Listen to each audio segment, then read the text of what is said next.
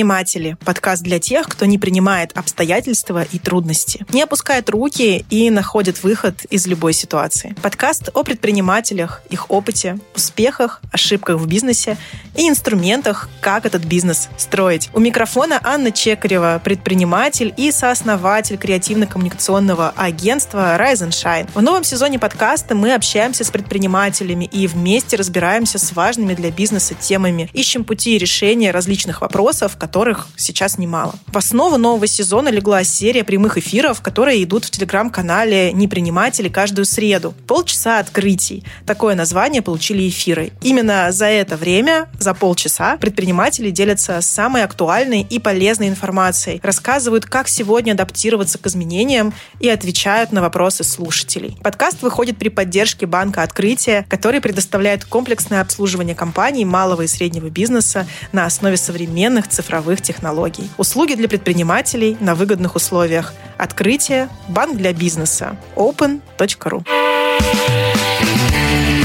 Сегодня мы поговорим о налоговых режимах для предпринимателей. На какие налоговые режимы стоит обратить внимание предпринимателям малого бизнеса? Как успеть на них перейти и есть ли дедлайн? Какие изменения в сфере налогов вступят в силу в следующем году и что важно знать про УСН, АУСН и патент? Об этом в выпуске рассказала Даша Черепанова, эксперт онлайн-бухгалтерии «Контур Эльба». А в финале выпуска я озвучиваю вопросы от наших слушателей, которые участвовали в прямом эфире. Итак, начинаем наши полчаса открытий.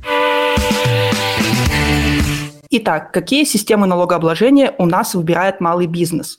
Если говорить об ИП, то это чаще всего УСН, упрощенка и патент. Для ООО подходит только упрощенка, так как права на патент у организации нет. Есть еще общая система налогообложения или ОСНО, но малый бизнес выбирает ее редко, потому что там выше налоги, сложнее учет, нужно платить НДС, сдавать кучу отчетов, а реальная необходимость в основе возникает уже у более крупного бизнеса или у тех, кто работает с крупными контрагентами, им вот как раз реально нужен НДС. Вообще я обычно от основ всех отговариваю, если нет потребности в том, чтобы применять эту систему потому что там переплата по налогам будет больше. И сегодня мы про общую систему говорить не будем. Итак, пару слов о каждой из систем, чтобы вы сориентировались и поняли, из чего вы вообще можете выбирать и на что обращать внимание. Упрощенная система налогообложения. Самое главное, она бывает двух видов. По-простому это ОСН доходы и ОСН доходы минус расходы. Разница в том, как считается налоговая база. Налоговая база – это вот то ядро, то, с чего вы должны заплатить налог. На доходах нужно взять вот просто все доходы, без исключения. Вот все, что вы получили от клиента, все, что вам пришло на счет в банке, что вам заплатили, и с этой суммы заплатить налог, неважно, сколько вы при этом потратили. Ставка налога обычно 6%, то есть вот 100 тысяч вы получили, 6 тысяч заплатили налога. В некоторых регионах ставка может понижаться, но это скорее редкость для какого-то, может быть, социально значимого бизнеса.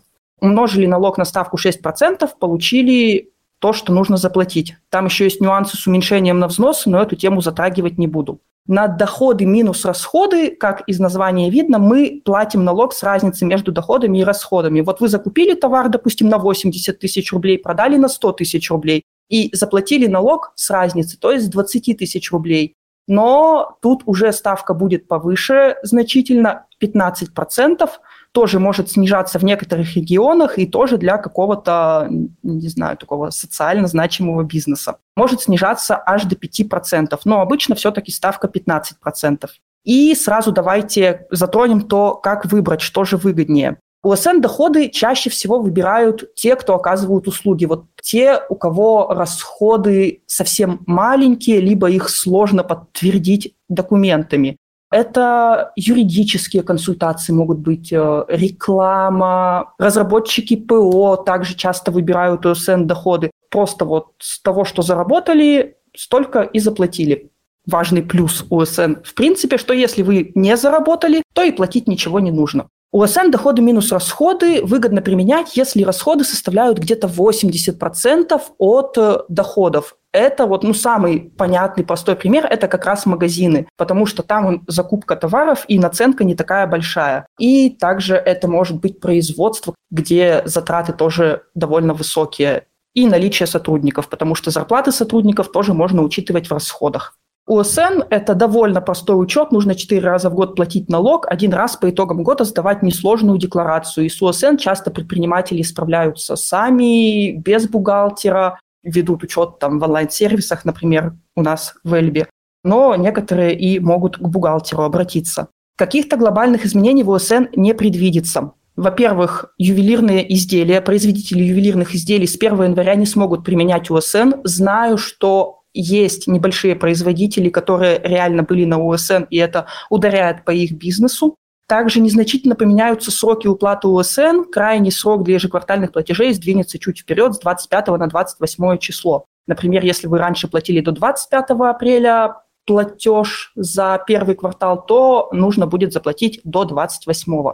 И, возможно, изменения не для каждого, но проверить должен каждый у вас может измениться ставка налога УСН в вашем регионе, потому что пониженные ставки как раз определяют региональные власти. И очень хорошо в конце года проверить, какая же будет ставка в следующем году. Можно это сделать на сайте налоговой, но там иногда сложно найти. Можно просто там в поиске вбить Свердловская область, ставка налога УСН, 2023 год. Но самый простой способ – это позвонить в свою налоговую, там встречаются милые, добрые люди и спросить, какая ставка будет у меня в 2023 году, у меня вот такой-то бизнес. Лучше делать это уже ближе к концу декабря, потому что законы принимаются вот прям вот совсем под конец. И что делать, если вот сейчас вы поняли, что вам нужно перейти на ОСН просто срочно, или что вам нужно поменять объект, вы были на доходах, а у вас магазины нужно с доходов за вычетом расходов платить. Это ваш шанс. Нужно успеть до конца года подать налоговую заявление о переходе на ОСН или о смене объекта ОСН. Если не успеть сделать этого до конца года, до последнего рабочего дня, до 30 декабря,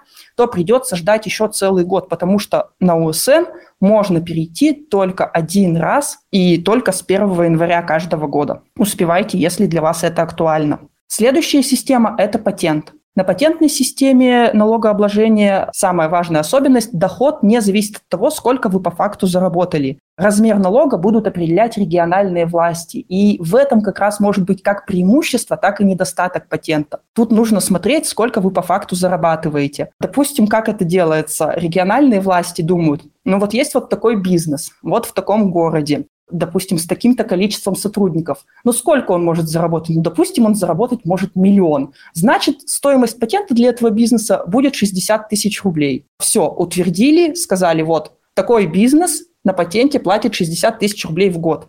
И вот если вы зарабатываете больше этого миллиона, то вам патент будет супер выгодно. Вот заработаете 10 миллионов, а заплатите так, как будто вы заработали 1 миллион. То есть можно зарабатывать сколько душе угодно, а платить фиксированную сумму. А если вы зарабатываете меньше, то у вас, вам будет выгоднее платить налог на УСН доходы, потому что что-то случилось, дохода нет, патент все равно нужно будет оплатить, а на ОСН доходы, если выручку вы не получаете, то вы ничего и не платите. У патента есть более жесткие ограничения, чем у УСН, но тоже довольно-таки свободные. Там 60 миллионов дохода в год, и численность сотрудников не больше 15 человек. И я, кстати, не сказала самое важное, что патент подходит не для всех видов деятельности. И тут опять регионы сами определяют, какие виды деятельности в конкретном регионе могут переходить на патент. Вот вы зарегистрированы, допустим, в Свердловской области или в Москве, и смотрите, какие виды деятельности в вашем регионе разрешают перевести на патент. Но есть распространенные. Это розничная торговля в небольших по размеру магазинах, не интернет-торговля. Салон красоты, бытовые услуги, небольшой общепит, разработка ПО. Про изменения в законодательстве все так же, как в УСН, очень похоже нельзя применять производителям ювелирных изделий, а также нужно посмотреть, сколько будет стоить патент на следующий год, потому что если вы в этом году платили 60 тысяч, совершенно не факт, что в следующем году ваш патент тоже будет столько стоить, и нужно актуализировать информацию уже на основании нее сделать выводы о пользе системы налогообложения.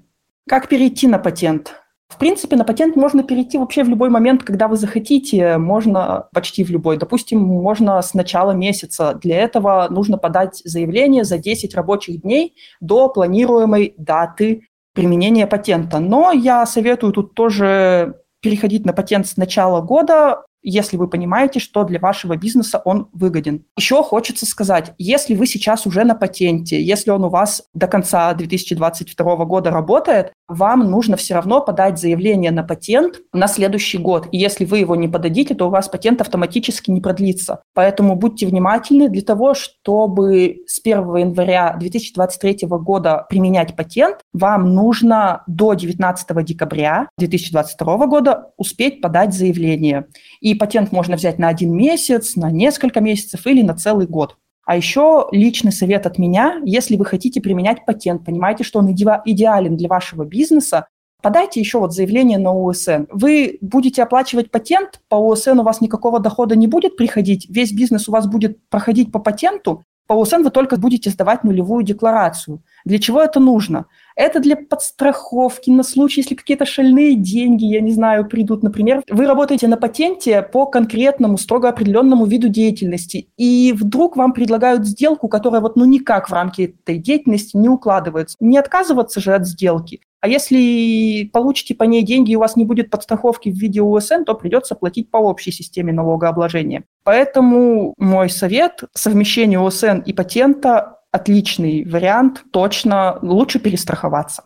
Есть вот такая штука АУСН, то есть как бы УСН, но с буковкой А, автоматизированная упрощенная система налогообложения. Это не одно и то же с УСН, но они похожи. Это отдельная система налогообложения, и она введена в качестве эксперимента в четырех регионах. Это Москва, Московская область, Калужская область и Татарстан. Она появилась только в этом году, и с лета, с июля, кажется, с 1 июля, на нее могли переходить только вновь зарегистрировавшиеся ИП и ООО, а те, которые уже существовали бизнесы, их нельзя было перевести на АУСН. И вот как раз э, с 1 января 2023 года возможен в рамках этих четырех регионов массовый переход то есть, э, если кто-то выбирает АУСН, неважно какой старости бизнес, можно будет переходить с 1 января. Поэтому тоже АУСН сейчас на слуху и в новостях как какое-то изменение, потому что на нее можно будет перейти.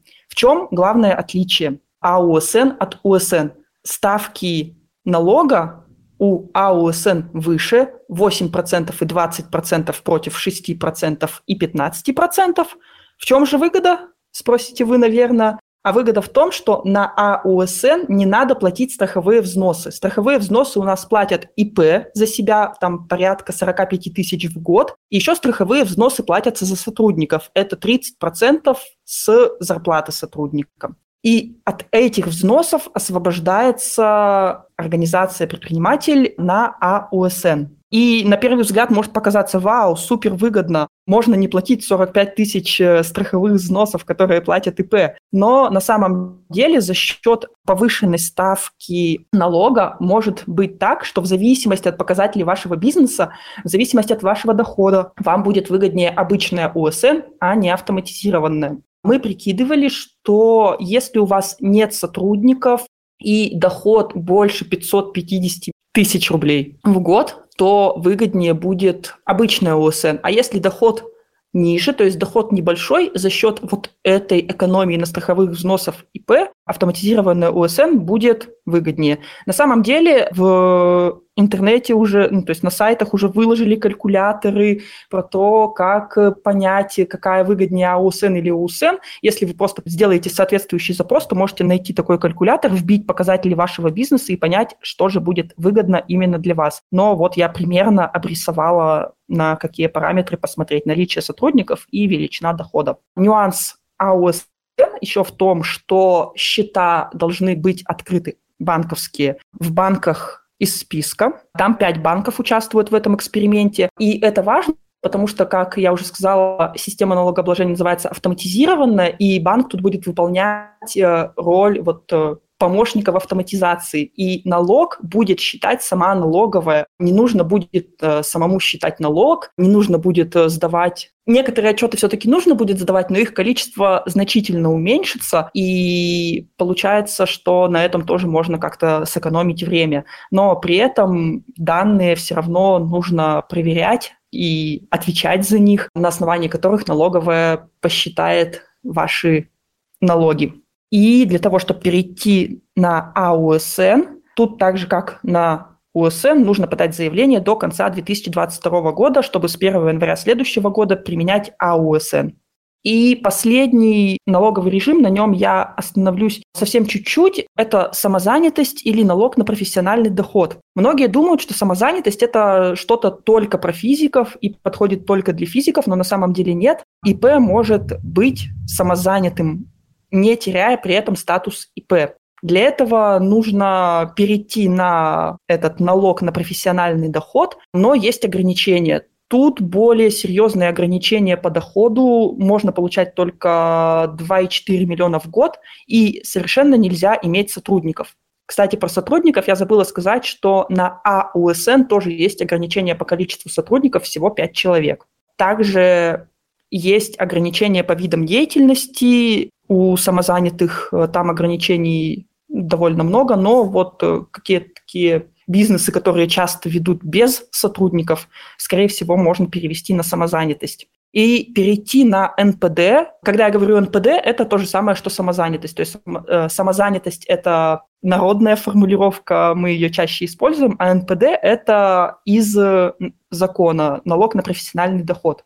И чтобы перейти на НПД, нужно вот в любой момент пойти, скачать приложение «Мой налог» или зайти в кабинет плательщика НПД на сайте налоговый, или это отдельный ресурс, я тут не знаю, и зарегистрироваться в качестве плательщика, не теряя статуса ИП, если вы сейчас ИП, или если вы сейчас физик, то вы можете как физлицо работать на этом режиме. Но если вы ИП, и, допустим, если вы ИП на УСН, то вам нужно зарегистрироваться как плательщик НПД, а потом в течение месяца подать заявление о том, что от УСН вы отказываетесь, нужно будет отчитаться в связи с этим, сдать декларацию по УСН, закрыть все долги а, по УСН и уже потом спокойно применять НПД. И размер налога по НПД, там ставка может быть 6% такая же, как у УСН, и может быть 4% для некоторых видов деятельности. Плюс выгода в том, что страховые взносы платить не надо,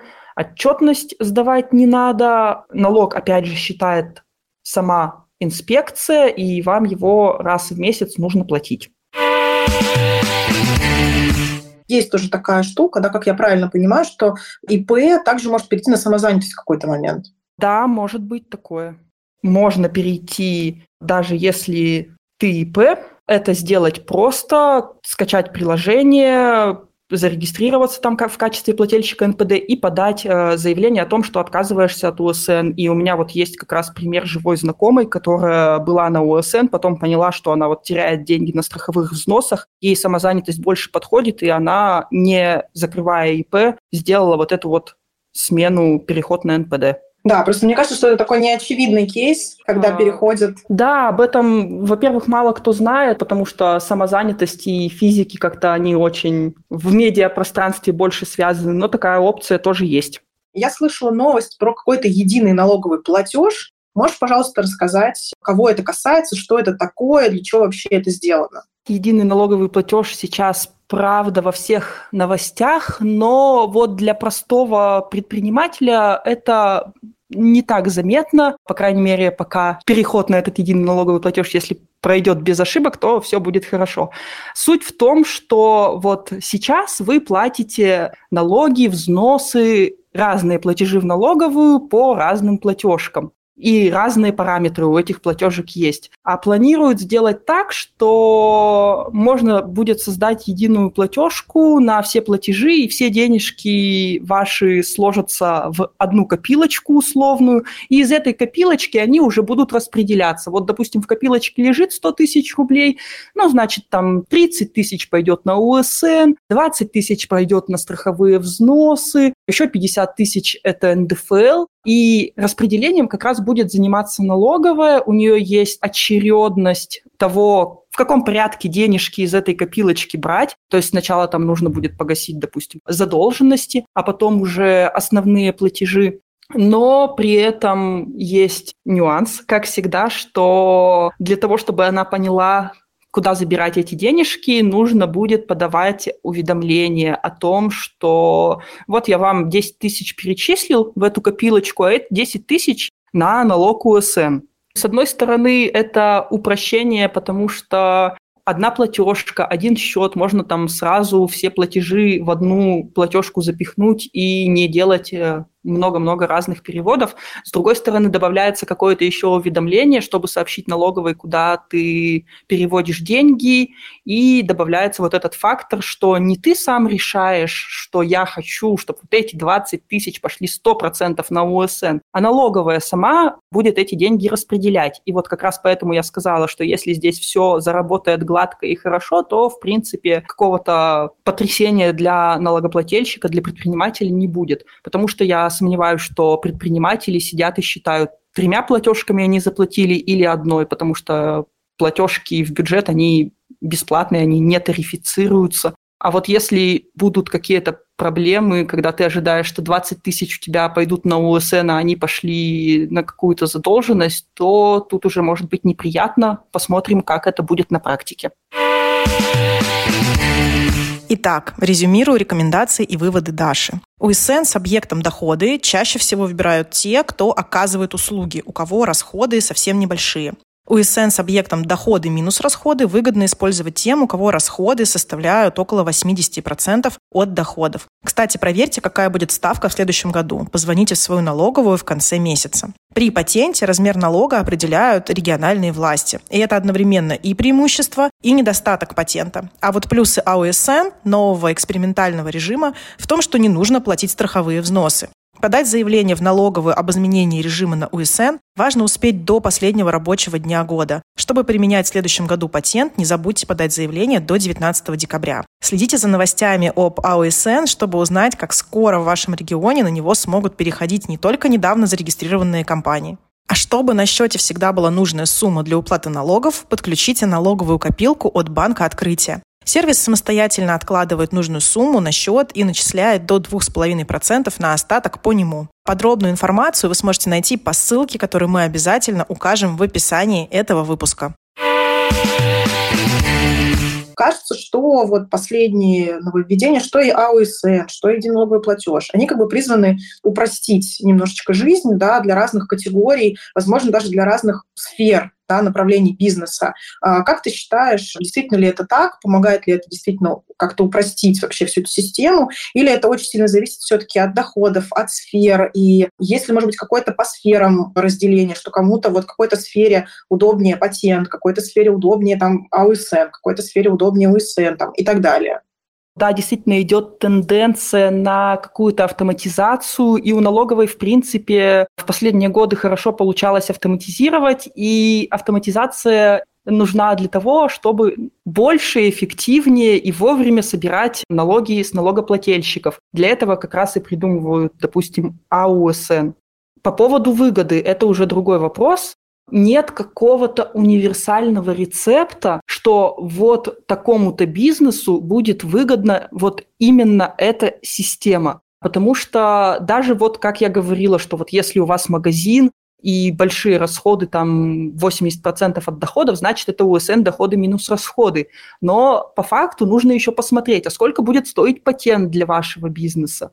Может быть, он будет дешевле, чем на УСН доходах минус расходах. Поэтому я сказала какие-то вот такие тенденции, что УСН доходы – это услуги, УСН доходы минус расходы – это торговля, производство, патент – это тоже говорила, что может быть торговля, но там есть ограничения по площади магазина. Общий пит, кстати, на патенте может быть, тоже какие-то небольшие ресторанчики. Все зависит от того, на патенте вот э, какой потенциальный доход назовут региональные власти. Вот сколько они считают, что вы можете заработать. Я помню, в Свердловской области была очень забавная история. Патент можно было получить разработчику ПО, потенциальный доход, то есть вот этот вот, когда региональные власти сидят и определяют, сколько на этом бизнесе можно заработать, он был, кажется, 300 тысяч рублей в год, то есть налог там был 18 тысяч за год нужно заплатить, а по факту разработчики ПО зарабатывали, конечно, намного больше, потому что даже несмотря на то, что они зарегистрированы были в Свердловской области, допустим, как ИП, они могли работать на любого заказчика. И вот в тот момент разработчикам было выгодно